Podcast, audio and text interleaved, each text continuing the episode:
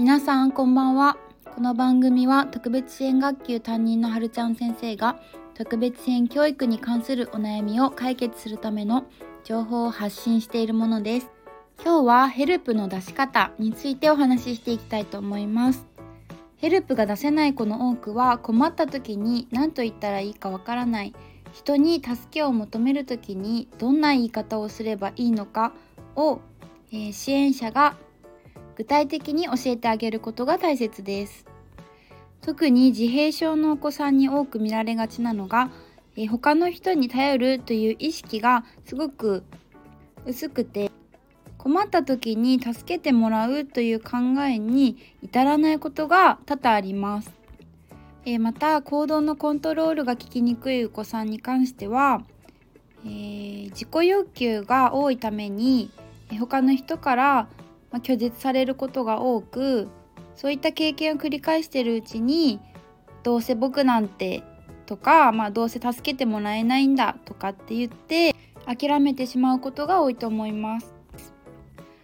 このような課題感のある子どもたちについて、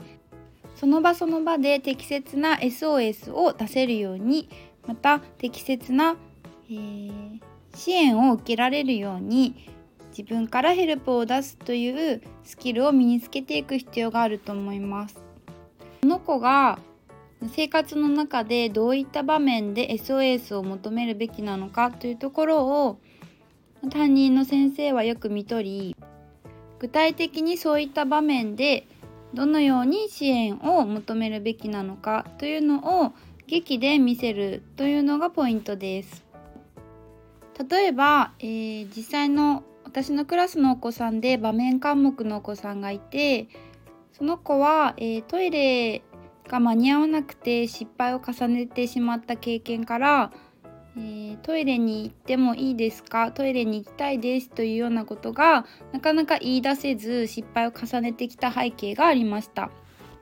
そのため、先生トイレに行ってもいいですかと自分から言い出せるようになる練習を繰り返し、自立活動の中で行いました。また、助けを求める時の話し方ですね、話の形として、相手、先生とか、〇〇さん、理由ですね、〇〇なのでほにゃららしてもいいですかというような話の形の定着を図る練習を繰り返し行いました。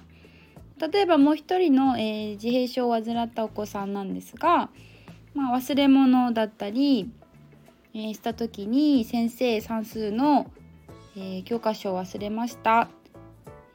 貸してくれませんかとか、鉛筆を忘れました、鉛筆を貸してくださいなど、実態に合った形でその子が必要としている支援の求め方を繰り返し練習することが、支援学級のお子さんでは特に有効的なのかなと思います。また、実際の場面で何度も褒めるというのがとても大切です。担任の先生だけでなく、他の先生とも情報を共有しておき、たくさんいろんな先生から褒めてもらうことで、その子の自信につながります。